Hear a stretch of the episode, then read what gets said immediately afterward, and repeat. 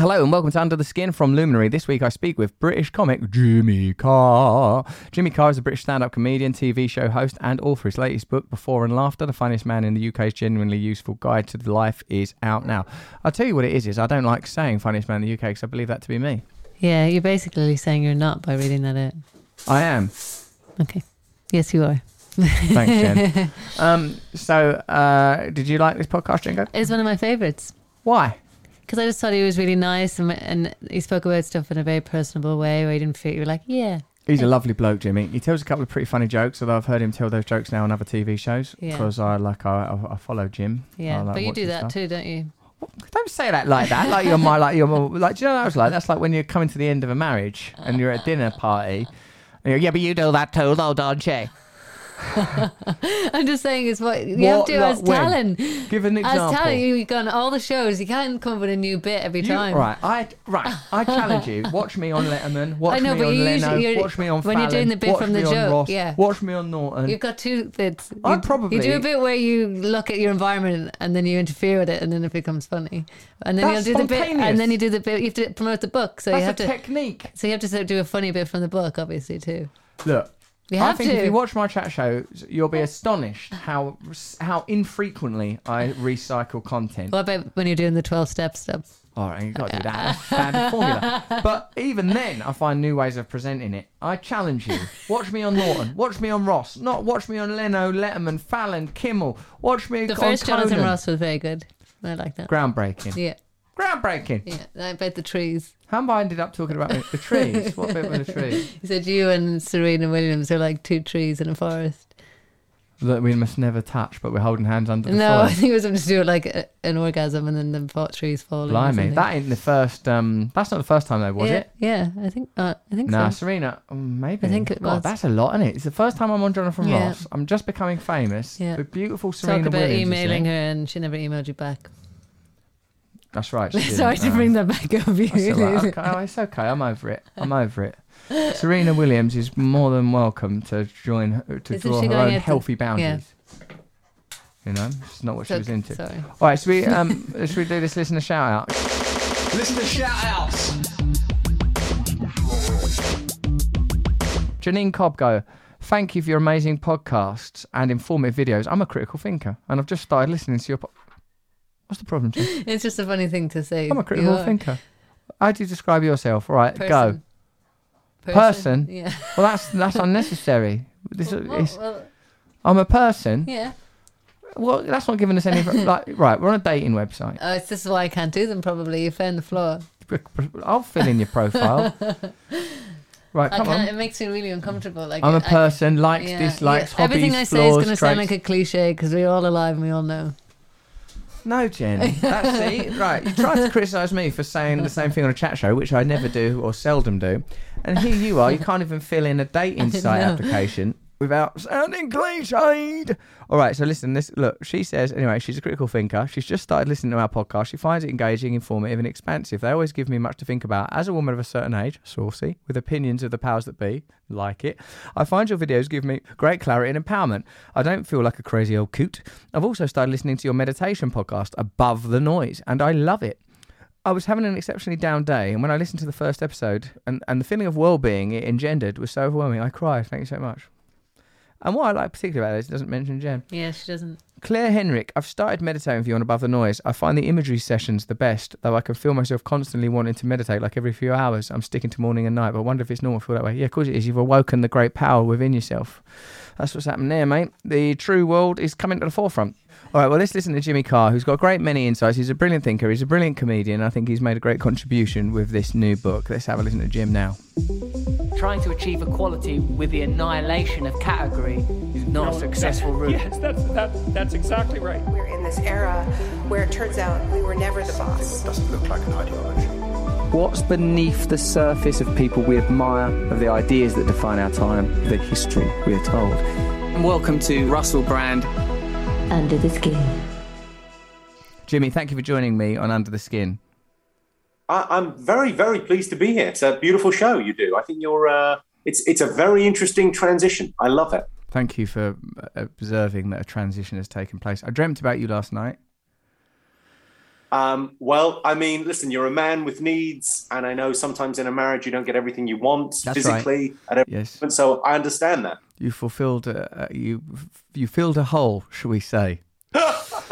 Um, well, I mean, why wouldn't we say that? What what was what was that? I'm always there's a weird anxiety when someone tells you, "Oh, I dreamt about you last night." There's an immediate anxiety of, "Well, I hope I was good. I Yes. hope I was funny. Did I was I okay?" you were in a like you were in a position of I would say avuncular authority, and I regarded you with benevolence.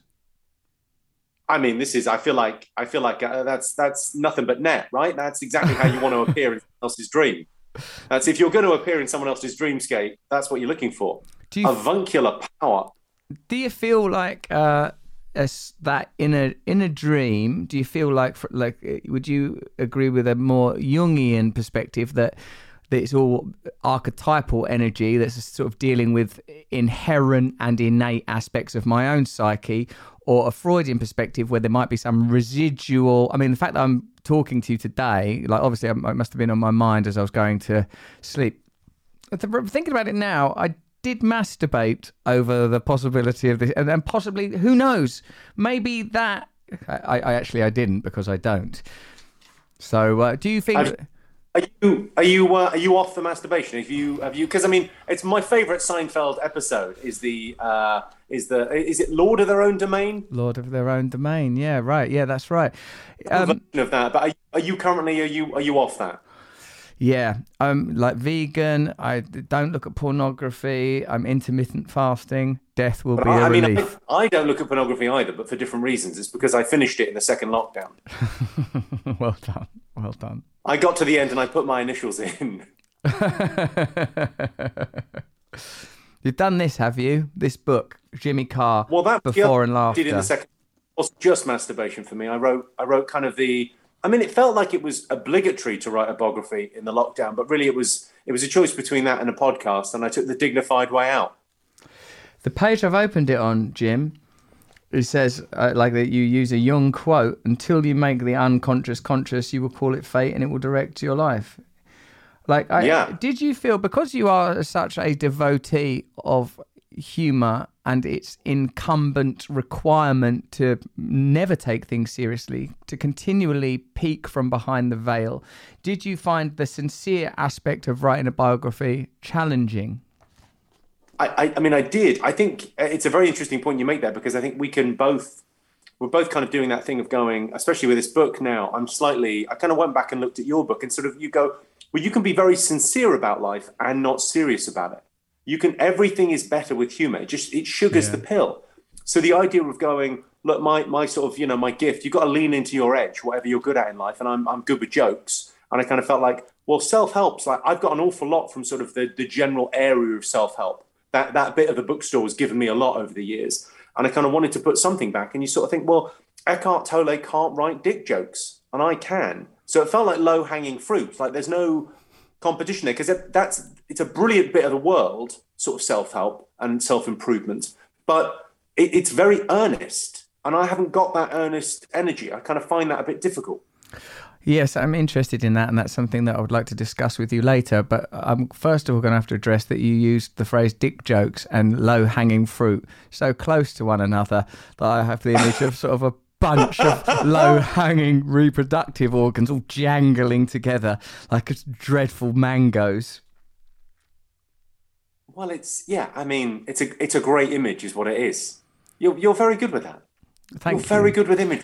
You were right at the vanguard, I, I, I reckon, with personal development. I feel like at some very early Edinburgh, some almost pre-TV Edinburgh, knowing that you were into NLP, neuro linguistic programming, like one of the tools that people like, sort of um, Bandler, Richard Bandler, and sort of Tony Robbins, and sort of people like Paul McKenna, like sort of espouse. I remember knowing that you knew a lot about that. Ha- What Yeah. is that something you apply directly in your creative content, or more in for making you the man that can operate at the level you operate at? I think it's one of those things where you uh, it becomes. I mean, to use a very NLP term, it's the idea of it's unconscious competence. At some stage, you kind of learn that stuff, and it becomes a part of who you are. and that's how you mediate the world. So that the, I mean, the great sort of the, the sort of central premise of NLP, I think, is that the map is not the territory. How you see the world is not how the world is. It's how you see the world. So your perception is, uh, you know, your disposition is more important than your position in the world. Ninety-five percent of life is how you see it, not what happens to you. And it doesn't appear that way. It appears that things are constantly happening to us and that we're reacting to them, but really are how we how we react to the world is everything. And then it's got that like central premise question, the most, the sort of the fundamental thing, the thing that really spoke to me about NLP. And I think it's one of those things where I wouldn't recommend NLP particularly to people, but I'd recommend trying a lot of these different things. And then whatever is the one that resonates with you. So you try all these different flavors and go, but that's the thing that I like. So for me, that central premise of like, what do you want was the most fundamental, simple question, but also the most profound and life changing thing. If you can answer that in any given scenario, it's better. Yeah, that's interesting, isn't it? Sometimes I find things that are applicable in like quite particular areas of creativity, e.g., acting. What do you want in this scene? Will always help you to approach a scene differently, or in the t- in terms of storytelling. Like, there's a lot of stuff that what's the the main man in storytelling called like that we you do courses on. The hero's journey.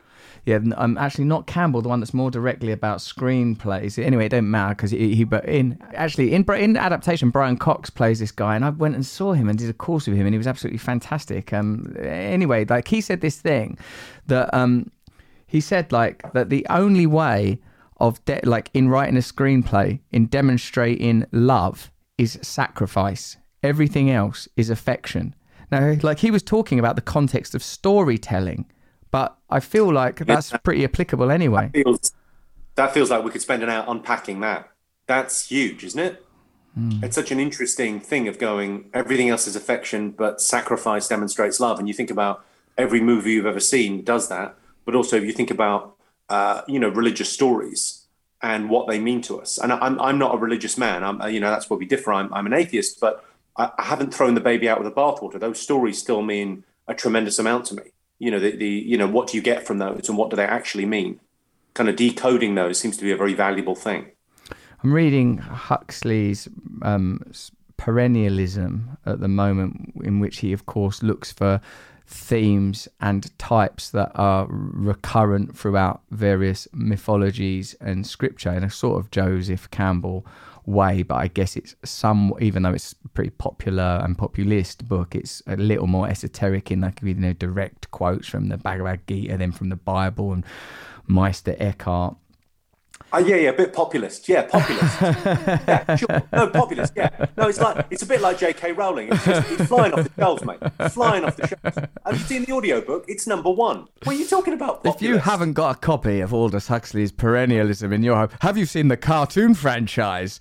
Often uh, with my Happy Meal, I get an Aldous Huxley little toy just with my yeah, I, fries. I, I actually read the graphic novel and I got more out of that. I really enjoyed it. You're more of a it does feel visual like, learner. I, I read a brilliant thing uh, last year called "Amusing Ourselves to Death." Have you Hmm. read it? It's like a, a media studies book by Hmm. Neil Postman, but it's it's it was written in 1984 and it was written about uh, basically the difference between Huxley and Orwell, Mm-hmm. and the idea that there won't be some oppressive power from above taking you know oppressing us. It will give away our power for uh, drugs and treats and and, and uh, you know, diverting things and the idea that you go oh it's absolutely come to pass it's a, a brilliant piece Yes, yes. I, I guess that I've like downstream captured a, a little bit of that. That we live in sort of Huxley's um, saccharine dystopia, as opposed to Orwell's bleak one that through pleasure think they're can be both controlled. I think it's a it's a weird that my favorite quote of all time I think is uh, is William Gibson the sci-fi writer said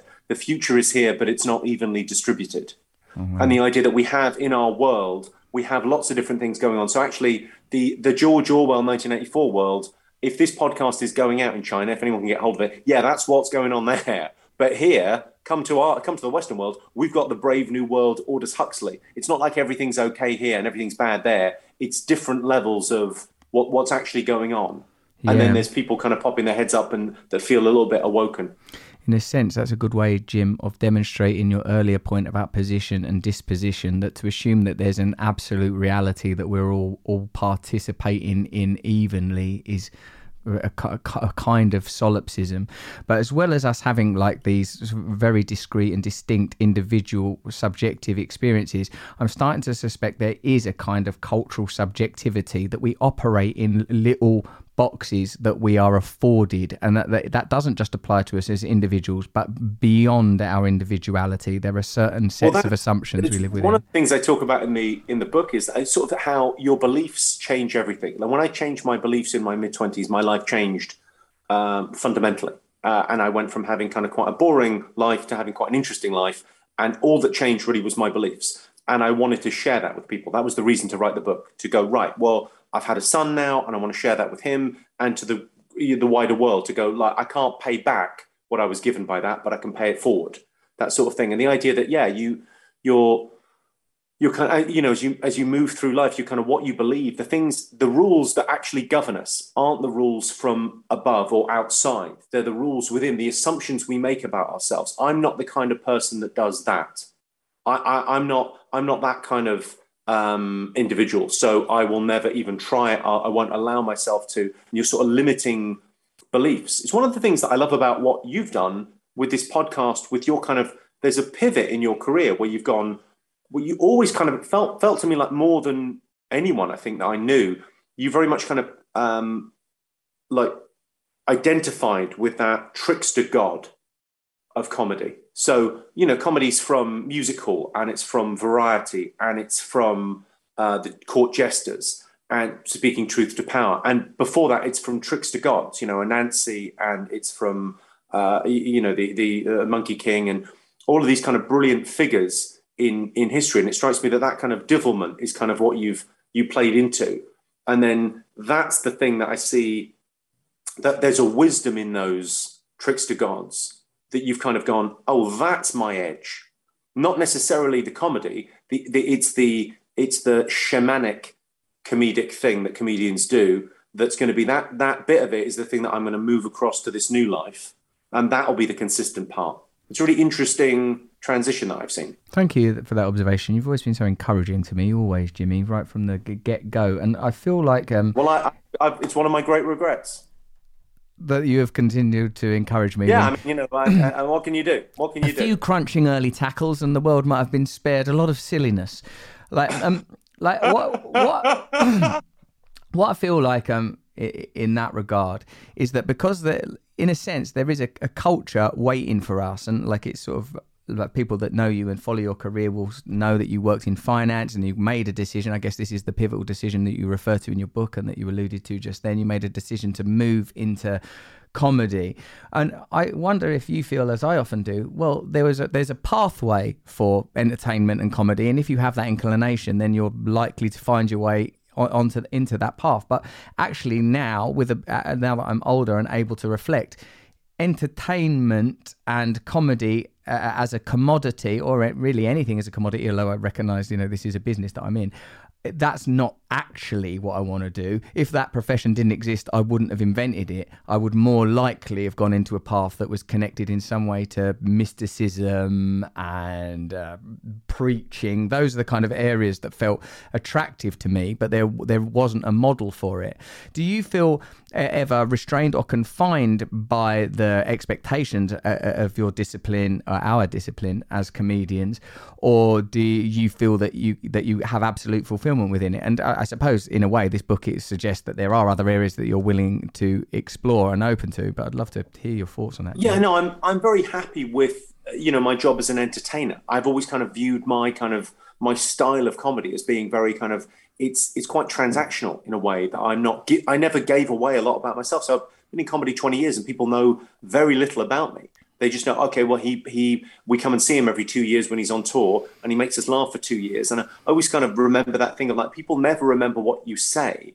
They remember how you made them feel. And I make people feel good and they, they come to a show and there's there's a there's a lovely sort of tribal element to coming to see a show where you come as you buy tickets as individuals or a couple or a bunch of friends and then you come and you sit with a thousand people that you don't know and there's this amazing sort of shared experience of like laughing together. And it's such a social noise i mean it's much older than language laughter it's like a it's really it's a, and, and you become like this little tribe of a thousand people for that night and it's very special and then you go off on your merry way, and I'll see you again in a couple of years. I'm very happy with that job. I really like doing that. But obviously, there's there's more to me than that. Everyone's everyone is complicated and everyone is kind of nuanced. And in the world that we live in, especially with you know 140 characters in social media and a couple of Instagram photos, it would appear that uh, everyone is is kind of is, is incredibly consistent at all times. Like he's always the funny guy.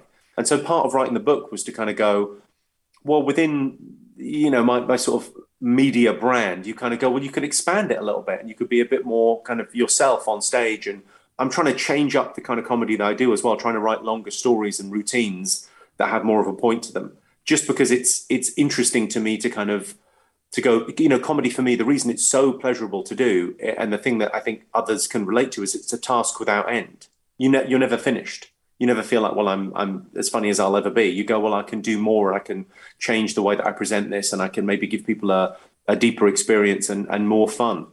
But fundamentally, that thing of I feel like you got frustrated with the entertainment aspect and wanted it to wanted a more um, a more meaningful connection. And I'm very happy with the entertainment. I'm as you know as shallow as a tinker's bath, Russell.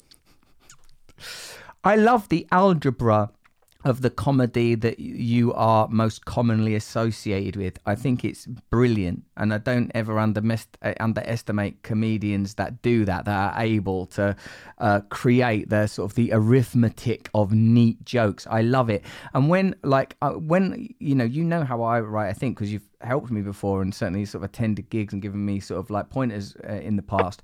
What I do is I just like I'm like I'm gonna tell this story, I'm gonna tell that story. But when it comes to it, you like nothing lives if it ain't funny. You can't keep can't stay in the show. There are sort of there there is an archetypal requirement even now as I become more ambitious or grandiose depending on your perspective with the intentions of my show. There are certain rules. Like I don't like being up there if there's not a laugh every 20 seconds. You know, so that hasn't changed. It's not like like the, the sort of the model model of entertainment is like, oh, I don't want to do this, this obligation to entertain people. It's like I just felt like a, a, a need for a different type of purpose and fulfillment. But well, I I'm devoted to comedy.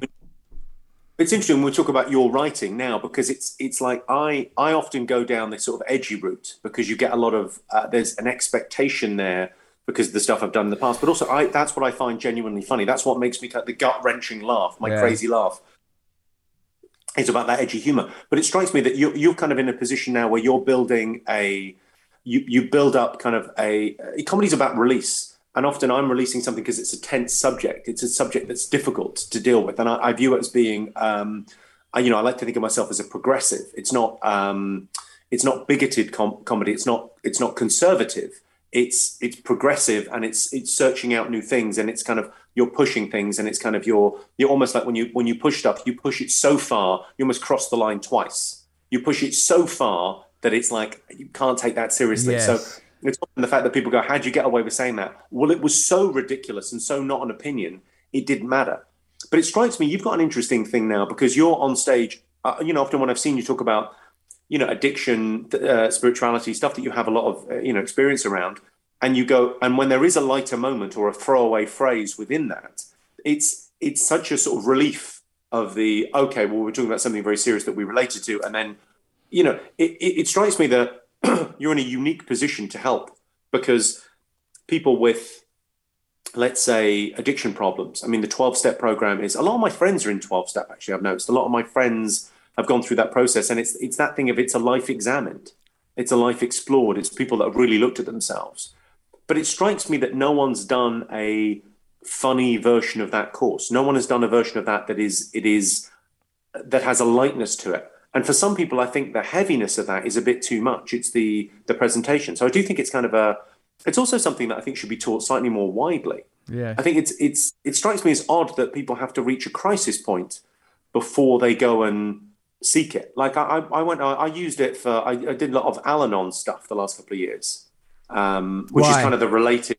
I've got some issues with people with, um, with, uh, uh, you know, uh, I, have got some people in my life that have uh, mental health and addiction issues, and I wanted to kind of know more about it. And it's such a useful thing to kind of. Re- I mean, I don't think Al-Anon's even that well known. That there's something for you know because when you when you have like a it's a line that I have in the book. If you have a narcissist in your life, they have the disease and you have the symptoms. Mm-hmm.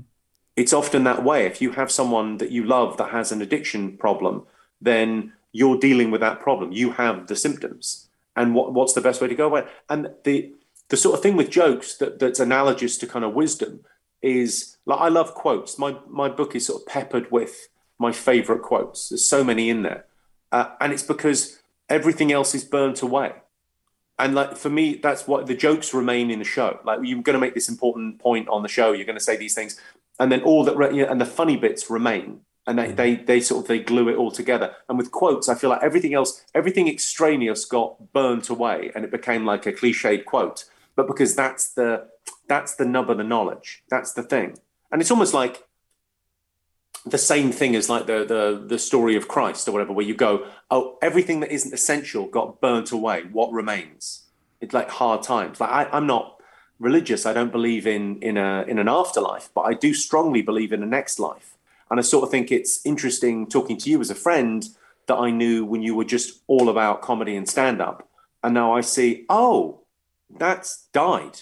He's gone. That's been burnt away. He's in the next life now. He's talking about uh, spiritual spirituality and awakening, and um, you know he's he's doing the same job but from a very different angle.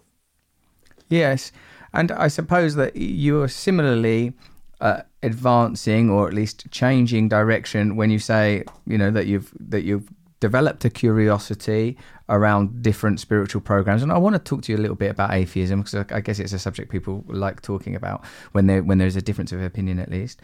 And um and also I'm curious about how I wasn't sure because you didn't directly tell me. I just uh, picked up that you know from seeing your, uh, I guess now your son's name that you have become a father, and congratulations. That's you know. Well, thanks. Yeah, it's uh, it's uh, it's extraordinary. I mean, Yes. it really feels like it's. I'm very late to the party. I'm quite an old dad, unless I move to California, in which case I'm a very young dad. But it is. It's amazing. It's that. I mean, to, to throw another quote at you, it's like having a medical procedure where your heart now lives outside your body. Hmm. you sort of go, I can't. But it's like finding an extra gear. Yeah. It's finding an extra thing. It's it's almost like the analogy of video games really works for me on having kids. It's like I'm a I'm a straight white man, right? So I was I was I was on the easy settings anyway, and then and then and then not having kids is like it's the it's like having a cheat, and then suddenly you have a kid and you sort of feel like I thought I was all in before, I thought I was kind of uh, committed to this thing, and then you have a kid and it's it's tremendous. Yeah, I felt like there was an energetic spike with the birth of the first one that I've never fully come down from, even though there has been considerable variation in the timbre of emotion since the elation of the birth that includes a considerable amount of frustration and downright rage.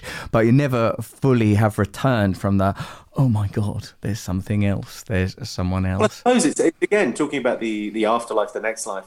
It does feel like a next life. It feels like you're in a different phase as soon as you sort of become a father, because we're, we're all sort of you know we talk about Jungian archetypes, but you're sort of leaning into those archetypes, and we're both you know um, you know have something in common in that we were we were uh, jesters, we were we were comics on stage making people laugh. That was our kind of and it's it's a very it's a it's a weird. I love being a comic because it's it's that thing of like we're out for ourselves but in it together.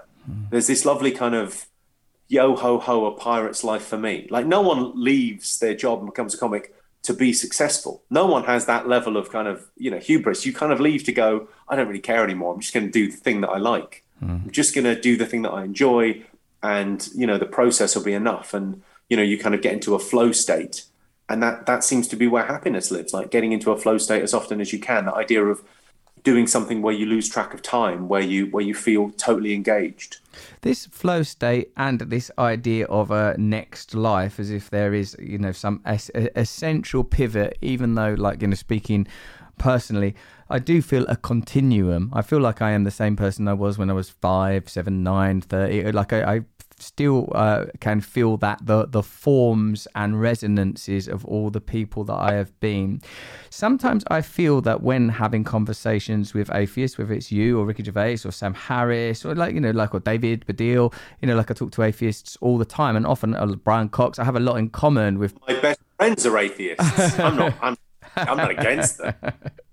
but I feel sometimes that that you know when you say you know I don't believe in a sort of a life after death or whatever, like for me, I feel like whether it's people that have a religious belief or a, a lack of a religious belief, that often what we're discussing is are, are kind of you know if not straw men, then certainly abstractions that are not helpful. Because when you talk about this flow state, um, in a way you're talking about something that is tra- uh, speaking personally in my understanding of these terms. When I'm talking about like being live, appearing live, performing, like when it's good for me, there is nothing. There is a vibrant nothingness. I am entirely present. Like you know, when my mind swi- if my mind switches on when I'm performing, I'm in trouble. If it starts, if I if the critical thinker appears when I'm on stage, you know, obviously I know that I know enough to not walk off the edge of the stage or let a, a like a, a flying bottle, and God knows there's enough of them hit me in the face. Like it's like you know, but I'm I'm in flow. I'm in a flow state now. What what is this aspect of our being what and and i suppose look you can't ex- immediately extrapolate this into oh if there's aspects of your consciousness that are latent and dormant that dormant that can be uh, enlivened or brought to the forefront uh, uh, in a way that at least seems to parody or f- parallel what um, the book of Job is talking about when Yahweh is in conversation with Job, helping him to recognize that there is a higher transcendent self, as in, as personified, or uh, of which Yahweh is an emblem. If you can overcome the carnality the dumb carnality of the behemoth, if you can overcome the unconscious amygdala consciousness of the uh, leviathan, that there is a, you know, in your terms, a second life, that there is a new consciousness, that there is a flow state, that just following, living by the book as a good man like Job was, living like in the old ruts, is not a worthy life when compared to the awakened, enlivened, burnt away. You know, because Zen uses those metaphors of burning away. Christianity, as you uh, mentioned, uses those metaphors. For me, Of course. in a sense, the distinctions and differences between whether or not you, you know the architecture of the afterlife or whatever, for me, kind of become redundant. And I feel like a lot of people, like you know, re- people that I really look up to and admire, say they're atheists, but when I hear them talking about their actual their conduct, their belief in ethics and morality and goodness, they are referring to something. Um, perhaps not you. They are referring to something ethical and transcendent and somewhat mysterious. And uh, yeah, get, get into that with Yeah, us, I mean, it, it's interesting not not to throw the baby out with the bathwater. I think that thing of when you first become an atheist, I think there's a there's a tendency um, for it to be it, it becomes the center of your life briefly. Uh, in the same way as a religious belief, it becomes kind of dogma. So I'm not a fan of that. I I, I don't see it as a cold um, academic. Um, I, I, saw atheism as a rush of blood to the head. It's about when it happened for me. I lost my faith around the time. I found it very empowering uh, because it was it was losing my belief that that there was um, an interventionist God, losing my belief that there was uh, fate, losing my belief in anything kind of um, uh, I suppose uh, preordained, and the idea that you just kind of went right. I mean, ch- This is my one life. That's what makes it special. I've got one life to live. What am I going to do with it? What am I going to spend my days doing? And then suddenly that that became. I mean, it's the ultimate in procrastination, you know, organized religion, because you're saying, well, don't worry about this life. There's eternity coming up, so don't worry about this.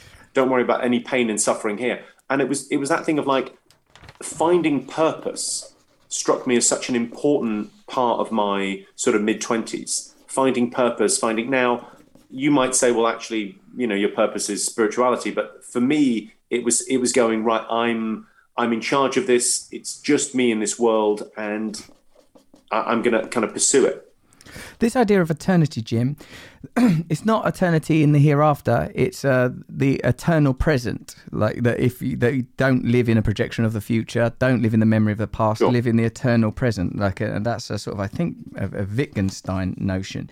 And and and for me, this sort of Well, it's, a very, it's a very good notion. I mean, that idea of kind of um, the power of now. I mean, I sort of joke about it in the book because you know Eckhart Tolle is you know it's very much the power of now. I was going to call the book the power of later because all all self help says. I just didn't think anyone would get the joke, but uh, it, the uh, thank, thankfully you did. The all self help says the same thing. It's all kind of prioritize uh, prioritize later over now. You know, do you know do the thing. So the the idea of kind of uh, you know getting with that in the, in my mid twenties, it was like it was going right. I'm going to I'm going to live.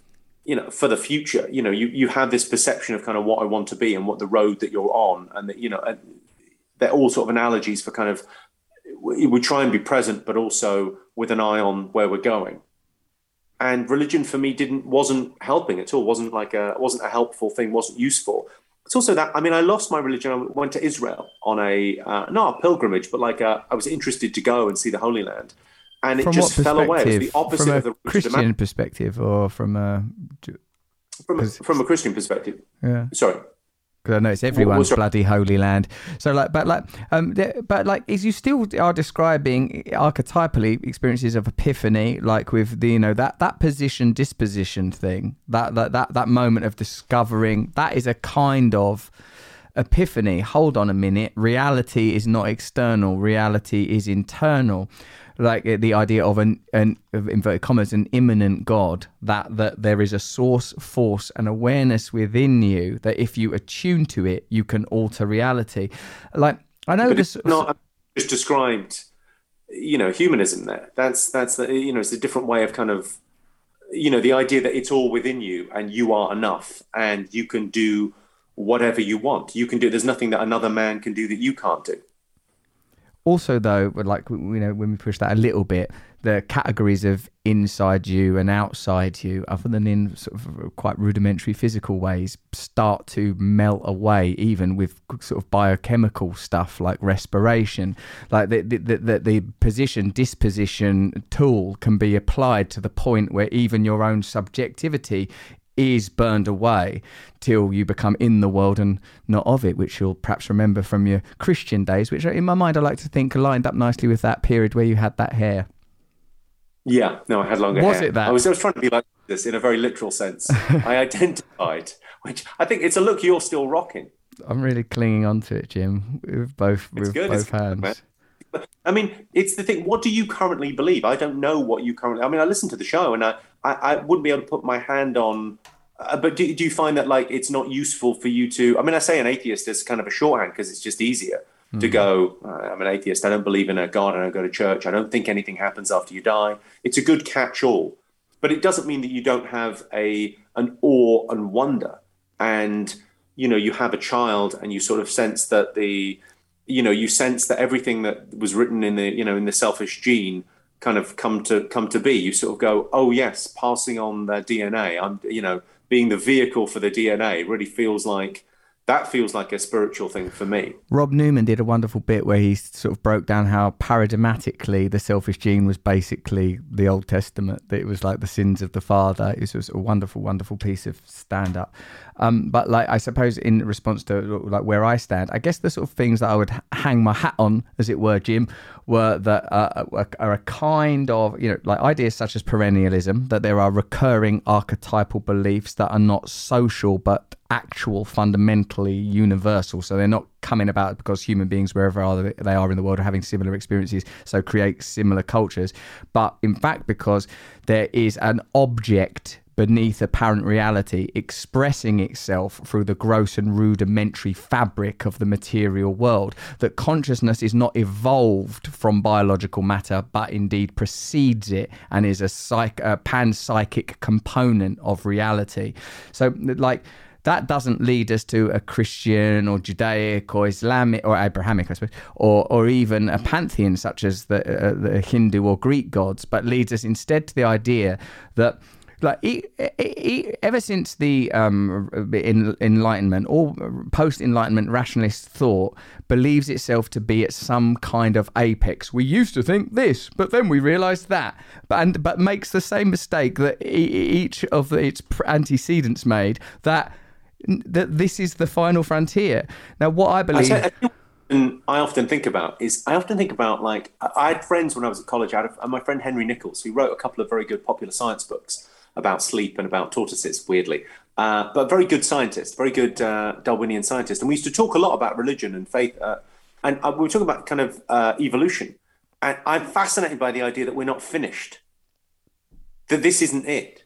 That How this isn't the end of the line. There's no. There's nothing to suggest that this is the end. So what happens in a millennia? I mean, if you know, if we manage to survive, if we don't kill ourselves, what happens next? How do we develop? Are we going to look back on ourselves now as, as we would look back on cavemen?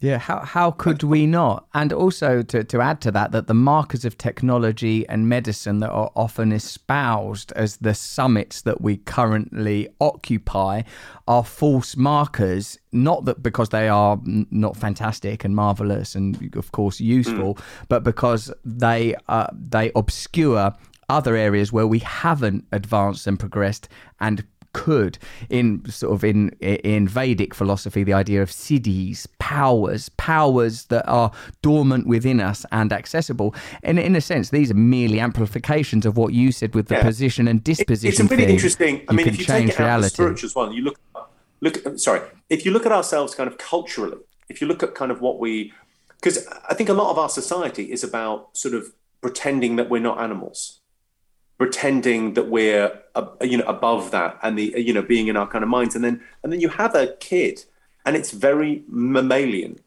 You know, you feel like, oh right, there's an a- there, she got big and she was pregnant, and then a baby came out, and you see it, and there's and then you got to take care of this thing, and you feel this incredible like connect to nature. You you know you suddenly feel this connect to everything kind of living, and going okay, we're all kind of in the same boat. When the cat has kittens, when the dog has, but I mean, whatever, you kind of feel like okay, we're all doing the same thing. There's a lovely kind of connection to that, and I think our society, in the way that it's set up, the kind of um, uh, eschewing decay is that- that's the phrase, isn't it? That they use like that whole society is kind of set up to pretend we're not going to die, and that we're somehow above this all and very sophisticated, and we're not animals. Uh, we're animals. It's nice to kind of lean into that once in a while and kind of go, yeah, this is this is kind of who we are. It's why it's why I think it's uh, it, it's uh, it's it's an interesting sort of trick that we're trying to pull of going right. This is we're very sophisticated. We're going to look back on this and go, oh my god, these guys were idiots. Jim, where are you? Are you in a hotel room or are you in a dressing room? What is that? I'm in a hotel room in Exeter, which used to be a, a, an eye hospital, an, eye- the eye infirmary of the west of England. Nice. Yes, that's where you are amidst the optics. And what are you You're on tour, mate? Oh, always on tour, yeah. What do I you do, two or much three a week? every day. Huh? Two or three a week, always. I do maybe five or six a week. Bloody every week. hell. I'll, I'll, I'll occasionally have a night off, but really, my problem is that that uh, you know, work is more fun than fun. Hmm. It's a great problem to have, and I feel like I get to be around a lot because uh, you know when you gig in the UK, it's very different for American comics because their stuff's about being in airports and away from home. But I'm away today because I had two gigs that are pretty close together. But I'll be back tomorrow. I'm around a lot during the day with the kids, so you feel like you sort of you get that life, and then you go out in the evening when everyone's asleep. How did you feel like the first one after your baby was born? How did you feel like the first time you were on stage after that? And was it was it very long after? Uh, not that long at all. A couple, a couple of weeks. Uh, no, a week. Uh, and uh, yeah, I mean, it's it's it's weird. I wondered that was it going to soften me. I, I was slightly worried. I was like, is it going to soften? Because I'm kind of an edgy comic, and that's what people, you know. And I thought, am I going to be on stage talking about my kid? And I will be, but it's going to be. I'm the same guy. I remember uh, he was born uh, premature. And so I had to go and buy these tiny little baby, like so we got the tiny baby grows, the tiny, tiny. You can't believe how small they are. And then they were massive. They were way too big for him. So I had to go out and buy more. So I went out um, on the Edgware Road and kind of went looking for baby grows and found these tiny, tiny little ones that they do for preemie babies. And uh, and the lady at the at the counter went, "Do you want the coat hangers?" And I went, "That's a bit late for that." you know what? I'm gonna be fine. I'm gonna be fine. Very good, very good. I'm the same. I'm the same guy, but it's. I still find the same things funny. But there's Very another. good. There's another gear that I found. Well, back to the religious thing because I didn't quite nail down. Well, no, you never will, Jim, because it's completely the wrong perspective. Oh, well, oh, you're going to uh, ask me more questions?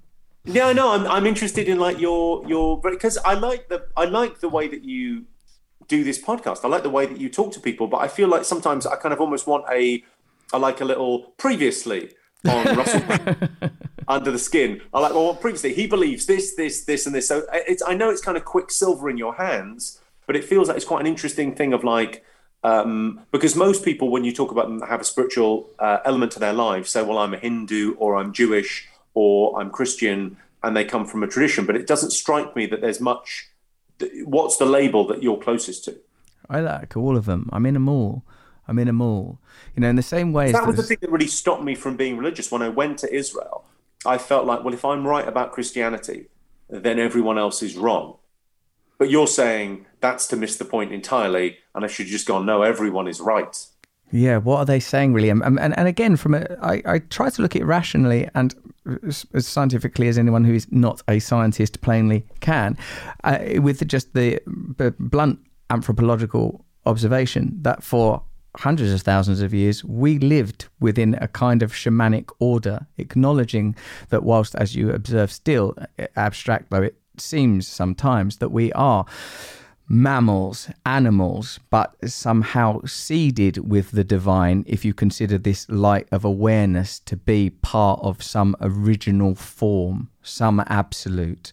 Because it, what I believe is not dogmatic other than the solipsistic dogma of being me. I feel like if I went to a mosque or anywhere where people are trying to connect with, there are two things. Actually, like sometimes, Jim, I can get right double wank and esoteric about it, but other times it's just like Sesame Street that you should feel connected to all things. Try to transcend your personal ego, particularly in the form of self serving, uh, defective characteristics and that the result of your spirituality should be kindness and that your that's, that, that's it. That's okay so give me those three things again. That's great. I think that's the perfect you're editing my religion. No but, but genuinely i think that's like that's really useful. Is it? I find that a very useful thing that you've just done that well because it's it's about connecting and understanding and that that kind of the little three prong thing that you go yeah. you go the sesame street version actually go and just restate that because that's for me that's like as a friend, but also as a listener, yeah. I think that really that's tremendous. You're a good producer. You are a good producer. If you were a less good comic, you would be a fantastic producer. Thank you. I remember that uh, from when I've done stuff with you. I already can't remember it, Jim. I'm feeling. I can't like I can't remember that thing that I said listen, then. We'll just we'll just we'll rewind and play it again. But we're I not recording that this. That that kind of um, what's interesting as well. The the spiritual holes that live within us, the undeniable spiritual whole. So if I look at the culture that I live in now, um, fame is the secular heaven. If you think about what what does fame represent, everything will be all right if I'm famous. If I'm rich and famous, everything's going to be fine. It's the land of milk and honey. It's it's heaven, right? That's it. And then and then legacy. If you look at legacy uh, and and the way people are obsessed by what they leave behind, and people kind of doing weird things with their wills and leaving it to someone or, or, people trying to leave a piece of work that's that's special or writing a book so you can have something on the shelf. That for me is like the afterlife. It's wanting to sort of live on afterwards wanting to leave something behind. That that that sort of that need.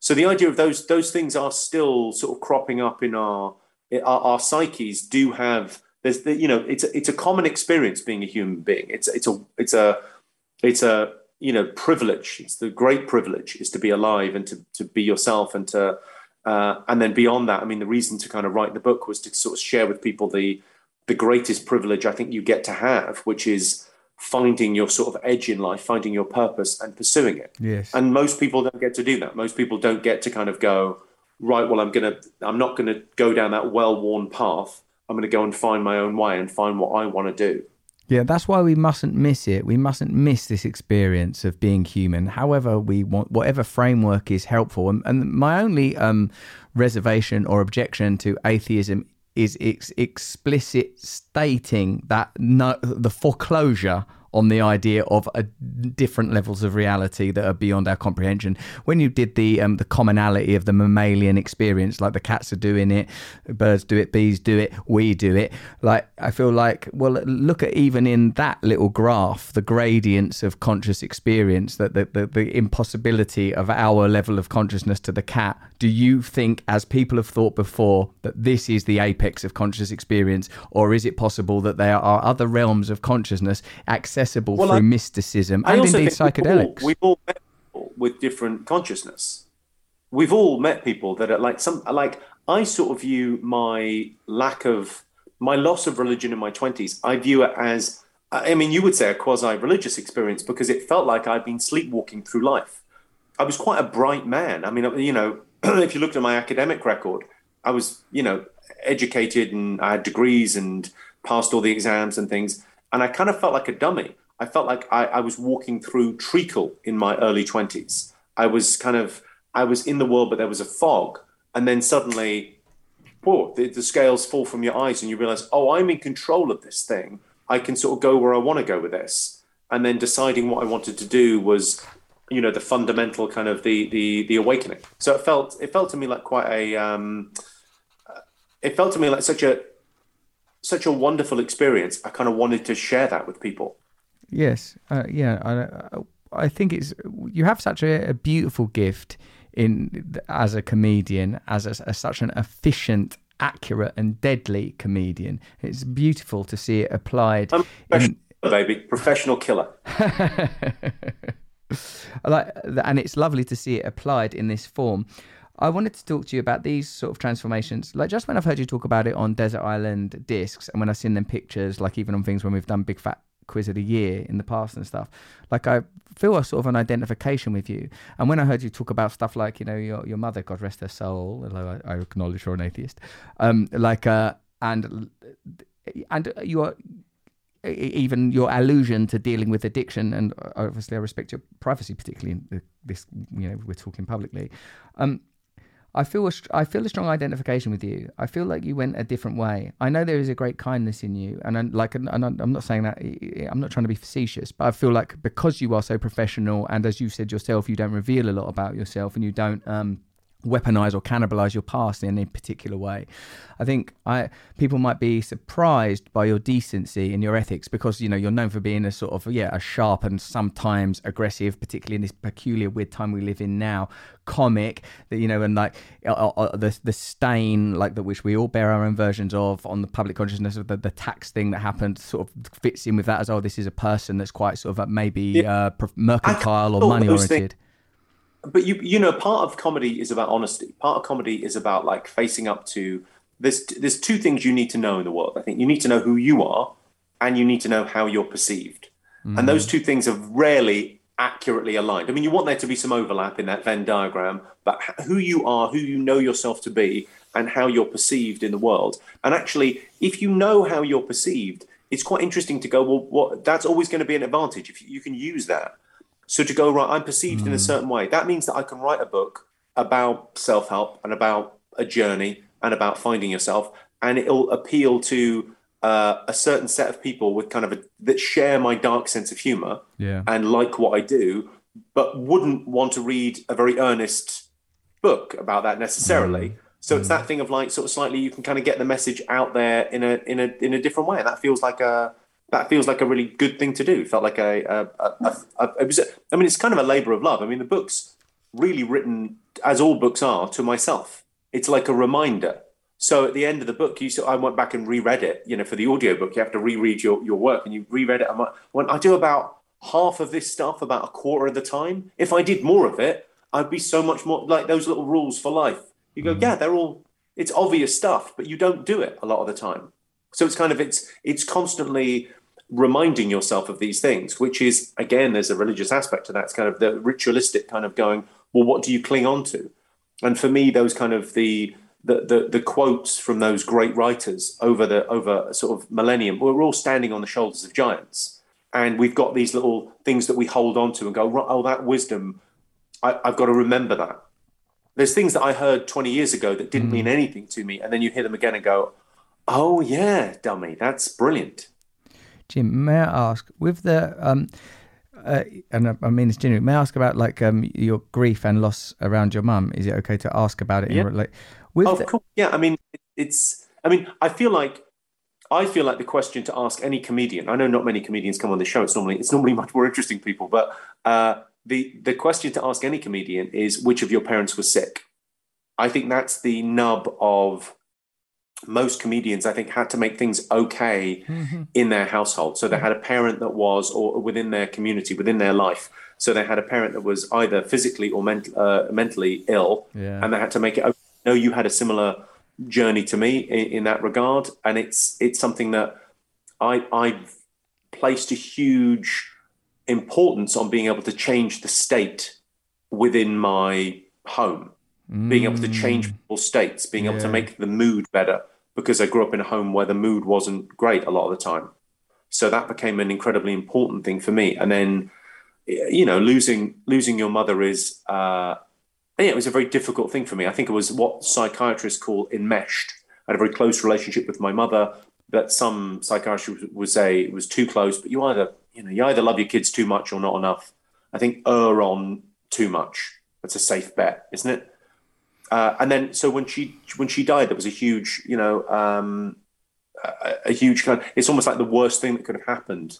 Uh, you know, psychic. I remember like the first film I saw was Bambi. I remember that thing of like the the archetype of losing your mother, thinking, that well, that's the worst thing. When that happened, there's something freeing in the loss. There's something freeing in that grief where you just go, right, okay, well, it's it's it's just me now. I can I can sort of care less.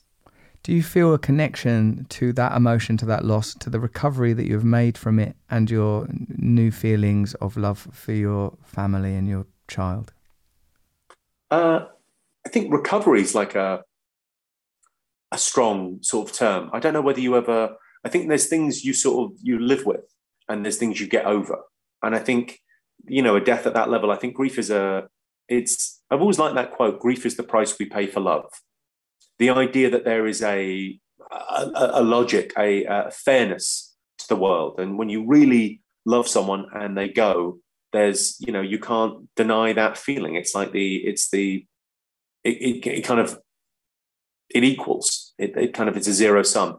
Um, so i still feel it now. You still feel that kind of i mean obviously the waves of grief is something people talk about. The, the idea that initially it's a it's a fucking tsunami and you can't do anything you can't function and then you know 20 years later just occasionally you hear a song on the radio and you're in a fucking puddle but it's you know it's it's i kind of look forward to those moments now in a, in a kind of perverse way but you like because you feel so connected in those moments of grief Was there a part of you emotionally that connected becoming a father to the loss of the mother? Did it feel like something was completed? Did it feel like part of the same continuum to you? Was were there connections between those things?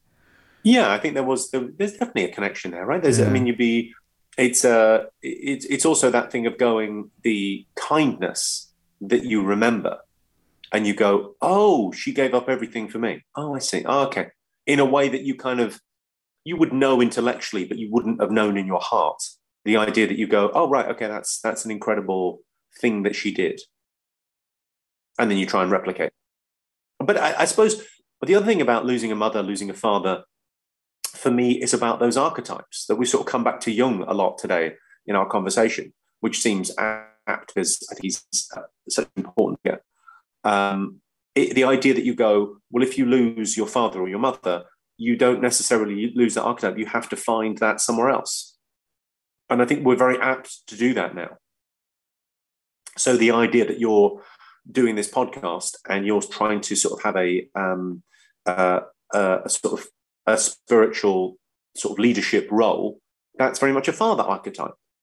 It doesn't matter what age you are, it doesn't matter what age the listener is. It's like the idea that someone would go, Oh, well, I didn't get that from my elder because that wasn't available where I grew up or my thing, but I'm going to tap into that from this.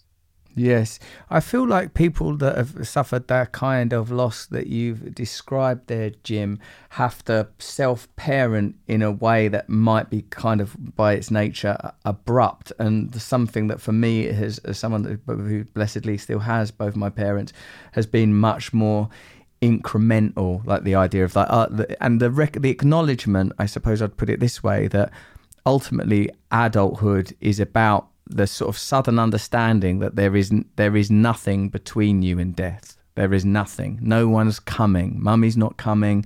Daddy's not coming. It's you. You are the person that you turn to.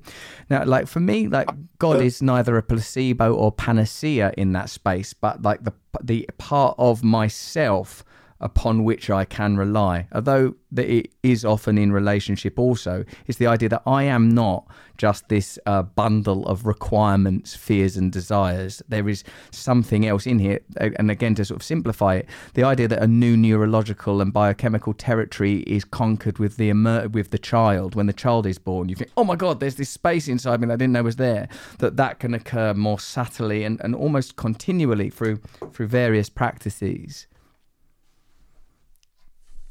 I know that's not a question, Jim. A lot of the things I say Yeah, are I know, in. I are don't know not- what you want me to say at the end of that. they're, they're not interrogative. A lot of my announcements, uh, like they are sort of merely offering you the idea, in this instance, that it must be that you undertook something very early, prematurely, even I would say, that a kind of self fathering. And I wonder how what that what that forecloses and what that opens, and how plastic it allows you to be for necessary future Think- change. I think finding finding that somewhere else is a very important thing, and uh, I think people's egos sometimes get a bit sort of um, uh, out of control. You know, so you become a father and you have no parents, and so you kind of think, well, I'm I'm the big boss and I'm in charge. But I think elders, the the archetype of elders and people within the tribe uh, that know more, that have like that you model and map. So the idea of kind of um, modeling again, it's very sort of NLP thing, but the idea of looking at what you see in your friends when they're being parents, and you look at okay, what does he do there that I really like? How do, how is he doing that? How is he interacting with his children? But he's not trying to be his kid's best friend. He's trying to be a father. It's a very different um, uh, sort of uh, flavor to that. So you look at these things, and you you know every day's a school day. I think that idea of kind of going, look, we're we're all kind of um, we're not in a tribe anymore. We're, we're sort of we're in these sort of hermetically sealed little sort of um, nuclear families. But the idea that we go, we should try and live our lives a little bit tribally. We should try and sort of see what else is going on in the village and how else are people doing this, what's working. Yeah, I wish I'd spent more time. When you asked me just now, like to outline that religion. Another thing I feel is that we need to synthesize what we evolved to do. We need to like we evolved to live in groups this size. We evolved to have a purpose. We evolved to cooperate. You know that that modernity is, you know, as the name suggests, a relatively recent phenomenon. We've only What's lived like this for a little like, while. The thing that I'm, you know, most passionate about is, you know, comedy and laughter. And when I look at the function of laughter, and I've done, you know, some research on this. Yeah, I saw that show. That was a good Laughter- show. Yeah, laughter's like a million years older than language. And it's like, it's sort of remote grooming is the function that it has. The idea that we go, look, we, we can have larger groups that are more specialized because uh, we're able to laugh. We're able to sort of have this connection with other people. We're able to sort of go, I'm not a threat and you're not a threat. And, you know, you laugh in that space. Like laughter is the closest um, distance between two people. It's like, it's, it's so kind of, uh, it's so meaningful to me and so kind of uh, important uh, that we connect in that way. And the people that we love are the people that we laugh with. You know, the best jokes in the world won't be from comedians on stage. They'll be in jokes with your friends and family. They'll be the little things that, that connect you. Jimmy, when you've done that thing, we know what Cha- some people may not know, but when Chappelle come over here recently, you like you, you did a turn there, did you? You did uh, like you did what twenty? Like, well, how did that work? I just heard about it, and I just wondered what that was all all like, and you could tell us about it a bit. Uh, well, Chappelle's an old friend of mine through um, one of my best friends is a guy called Neal Brennan, who I think is one of the best comics working. Uh, he did, does a he's, there's a show on Netflix called Three Mics, which I always recommend to people, which I think is the best stand-up special that anyone's made. I mean, I think it's it's phenomenal. It's uh, the, so the three mics. So the first mic is is jokes, and the second mic is stand-up, kind of longer form material, and the third mic is the truth. Cool. And it's like it's you kind of I look at it and I kind of go, oh right, okay. I mean Neal's about my age and same, but I think there is a kind of father figure element where you kind of look at that and go, oh, you like exactly what you say. He synthesized what good comedy should be: jokes, stand up, the truth. So I do a bit of joke, I do a lot of jokes, I do a little bit of stand up, and I do no truth. And then through writing the book, through knowing Neal, I kind of went, well, I should do more of that. I'll do more truth. And the, finding the mix of those three things in your comedy of like you say on stage, well, you want to do lots of truth, but and there's a bit of stand up, but are there enough jokes in there for, for the audience to make it to sugar the pill? It's a great show to watch. And you know, as I say, yeah, every day's a school day. You're sort of learning from these people. So I know Dave Chappelle through Neal Brennan, who he co-wrote Chappelle Show with uh, with Chappelle. Um, so whenever he comes over to London, we tend to hang out and party, and uh, I'll go up and do 20 minutes or whatever. I, on this last one, I just went up with Jeff Ross and we speed roasted the the audience. It was fun. Oh, you did a speed roast. Gosh, those terrifying things. Uh, Jimmy, what? No, it's like it's it's sort of like I think doing a speed roast, especially with Jeff Ross, who's sort of the, the master of that. It, it's a really fun thing because it's almost like asking a comedian to improvise a whole show is almost like asking a magician to do real magic. Uh, like there's something about the roasting thing when when you get up ten people from the audience and you go right, we're going to roast all of you in a row. It's like going. Okay, so we've done our training in the gym, and this is live, and we've got nothing prepared, and let's see what happens. It's a lovely, it's lovely those bits of a show where you're it's just happening, like not the material, not the stuff that you're sort of delivering. That's okay. It's a show, and we're going to have fun, mm. and it, that'd be a night out. But the special bits that you go, this could only happen this Yeah. evening. It's that guy saying that thing and heckling in that way, and I love that inclusive thing of comedy of like the audience feel like, look, we all share a sense of humor in this room. If anyone shouts anything out, it's all to the good. We're Yeah. all in service of the evening. Was there any, if I may ask if you're comfortable talking about it, did you feel any sort of cultural heat around it, given the sort of time and that where Chappelle is currently? Was that uh, was that relevant? Was it in the room? I think it's. I, I don't think so. I mean, obviously, he's preaching to the choir, so there's no. There were no. there were no voices in the room that disagree with anything he said. He did an incredible routine. Um, I thought uh, about uh, rape from a man's perspective, which I thought was one of the best things I've ever seen him do, uh, and kind of sort of slightly threw it away. It was about a 20 minute routine that I thought was maybe the best thing I've seen Chappelle do. It was really interesting perspective. Um, I thought it was great. I mean, obviously, the the you know, there's there's controversy around Chappelle at the moment, and there's kind of a a cultural war going on. You know, for, but but really, I think it's it's that thing of going: is it is it edgy or is it bigoted? Is it is it uh, is it coming from? Is it interesting? Is it is it you know? It feels to me like comedy lives in this space between private and public discourse. Yeah. And it strikes me that it's never been a wider, it's a chasm at the moment. If you watch the news or read what's reported in the papers, people talk in a certain way, and then you talk to people in the real world and they talk in a very different way. And what people can say publicly, the idea of kind of cancel culture and the idea of, well, you know, if I say the wrong thing, I could never work again. It's, uh, I sort of think cancel culture is the new burning books. I'm not sure. I'm not sure I thoroughly approve. And again, you know, if we're talking about religion and spirituality, I think uh, religions do it better. Yeah. All religions do it better because they have a mechanism for forgiveness Yes. and redemption and a way back. yes. And we fucking don't. We're like, you know, if you read, obviously you've read Jon Ronson's um, So You've Been Publicly Shamed. And I've been publicly shamed. I've been that guy. Yeah. And Yeah. I, I, you know, it was lucky that I was publicly shamed over something that's, you know, there's a great phrase: "We cannot forgive what we cannot punish." I was um, publicly shamed for uh, financial impropriety. It's quite easy. You pay the money back and say you're sorry. You're good, Yeah. right? You're whole again. Um, but for most people that get cancelled or say something that's kind of uh, out there, there's no way back.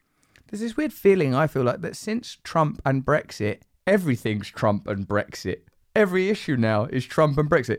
COVID, Trump, and- like he's like, you know, which side are you on? Masks, which side are you on? Everything now, fractionalized, divisive. Everything has become sort of polarized. It, it's the thing that I sort of see. I don't know. I mean, I, yeah, I think I think there's two things going on that I think are interesting. One is uh, social media isn't a echo chamber; it's an amplifier. So if you're a little bit on the left, you go crazy left. You go. I mean, people are wearing T-shirts saying "I'm literally a Marxist," and you go, "Motherfucker, are you not aware of what just happened?" Like we've only learned one lesson from the last hundred years, which is fascism is wrong and millions died. But we didn't learn the other lesson. Communism's wrong and millions died. It's it, they're both terrible. It's you know I'm like a radical moderate, uh, but the, the idea that these these kind of that the social media makes you go to these absolute extremes of the view, and there's there's very little discourse going on. There's just these people in their in their sort of separate um, trenches throwing things at each other, but no one's really uh, d- you know, it's not discursive. There's no kind of dialectic going on. There's no kind of uh, progress. And I think, you know, kind of where are the great thinkers? I think the, you know, academia seems broken. It seems to be. It's there's there's only one side in academia now. Uh, and who you know where are the great thinkers i think it'll probably come out of you know it might come out of podcasts you never know kind of long form thinking and getting out of your comfort zone is a really sort of valid thing Yeah. Oh, Jimmy, mate, thank you. Should we? Well, perhaps we'll endeavour to do something where we went to a restaurant one time. I remember that. I remember a time you came and see me in a suede jacket at a fire station and encouraged me comedically. It was a former fire station. It would it would become a comedy venue. Yeah, in Windsor. Yeah, listen, a- anytime you need anything, man, I'm there. Thank I'm you. there. I'm there for the. It seems like things are going great at the moment, though, Uh, right? Yeah, I'm, I'm pretty happy. Another thing, like, was when you helped me with that show. I feel like it, like I sometimes I think every so often the show I'm doing now is kind of more like what you were pitching and suggesting then.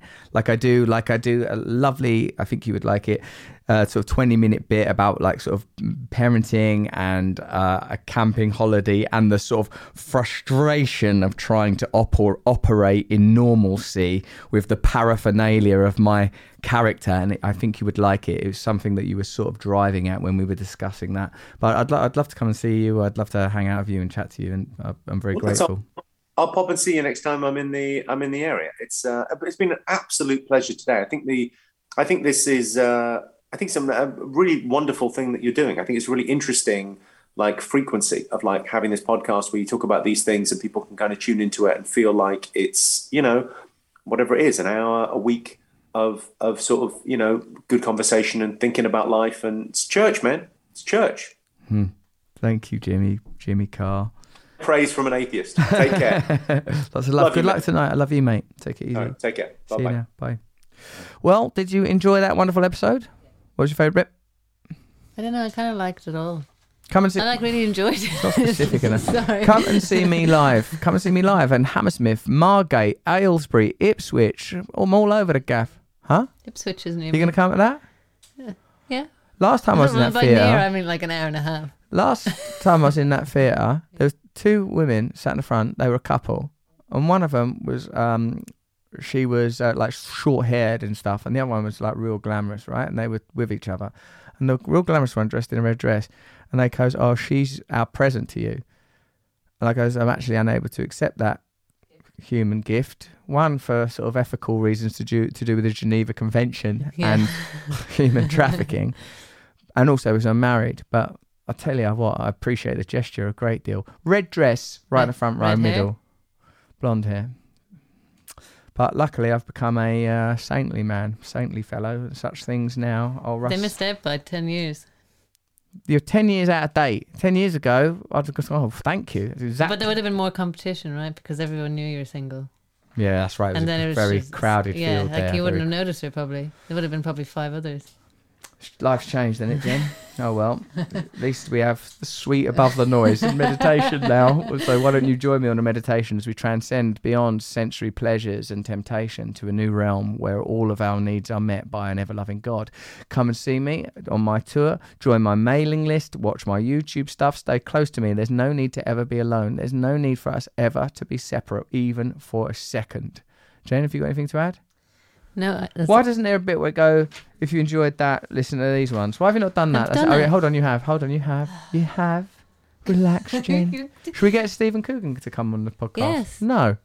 In the meantime, if you enjoy this conversation, why not, don't shriek, Jen. People like your voice. They don't want to hear shrieking. In the meantime, if you enjoyed this conversation, and don't hack. If you enjoyed this conversation, why not check out some other episodes? Bill Burr, God, lovely. He cries, as I'll never forget that. Or Ricky Gervais. One of the got. Isn't it interesting that a lot of comedians are atheists? Yeah, that is interesting. I think because of that hard critical edge, it's sort of maybe you have to move away from the sentimentality of a kind of loving God to sort of critically go, oh, everything's sort of shit and what's the point type stuff, you know? To maintain that perspective. But I love the Lord, don't I? Jimmy Carr, atheist. Bill Burr, atheist. Ricky, All very lovely people. atheist. Although is Bill Burr an atheist? No, I'm a fucking atheist. I I don't don't, know. fucking actually. believe what was in the other one? Tim Minchin. Minchin atheist. They don't love the Lord, these guys. I'll tell you that about them. Is Chappelle atheist? Now Chappelle's Muslim, isn't he? Oh, that's loves very the Lord, religious. loves Allah, loves Allah. Anyway, All right, there you go then. So that's the end of Under the Skin. And I'd like, God, when we let's get. What it's too hard to get Chappelle on. Remember when he was in London and they said go and meet him? Uh, Didn't go. I'm just a bit like that. No, when Why it comes to doing things, I'm too tired. but don't you think you'll go there and then you'll be like, that's why I I'm go glad to I've things. done that. I often get don't want to go there. That's my default. yeah, but sometimes I do get there and I'm not glad I've done that. oh, I usually am glad. Sometimes I think I'm at a wedding or something. I think Oh, but like I could have done without this. I'd rather be playing a football manager game on my phone. Um, I went to a party at the weekend. Glad you done it. Yeah. Who'd you meet? Why? What's good about it? There loads of nice people. It Who? went on till 7 a.m. Did you take drugs? No, there was no drugs. That's why it's amazing. Was there booze? Yeah, there was cocktails. Right, booze is a drug. Don't take drugs. yeah, but not ones that, not ones that let- make you stay up till seven. Who are you talking to? Everyone. And I forgot to bring a friend, so I Where was on were my you? own Where you forgot to ring a friend? Where were you? in a house. oh, thanks for being so. I'm a person. I'm in a house. In no wonder London. your dating life's a mess. It's too generic. I'm a person in a house in London. I'm a person. I'm in a house. In There's London. people Whereabouts in London and uh, describe. West London. All Well, right. house in West We've just mentioned one of the words on a compass. All right, okay, that's enough. That's Okay. enough out of you. Thanks for joining us on Under the Skin from Luminary.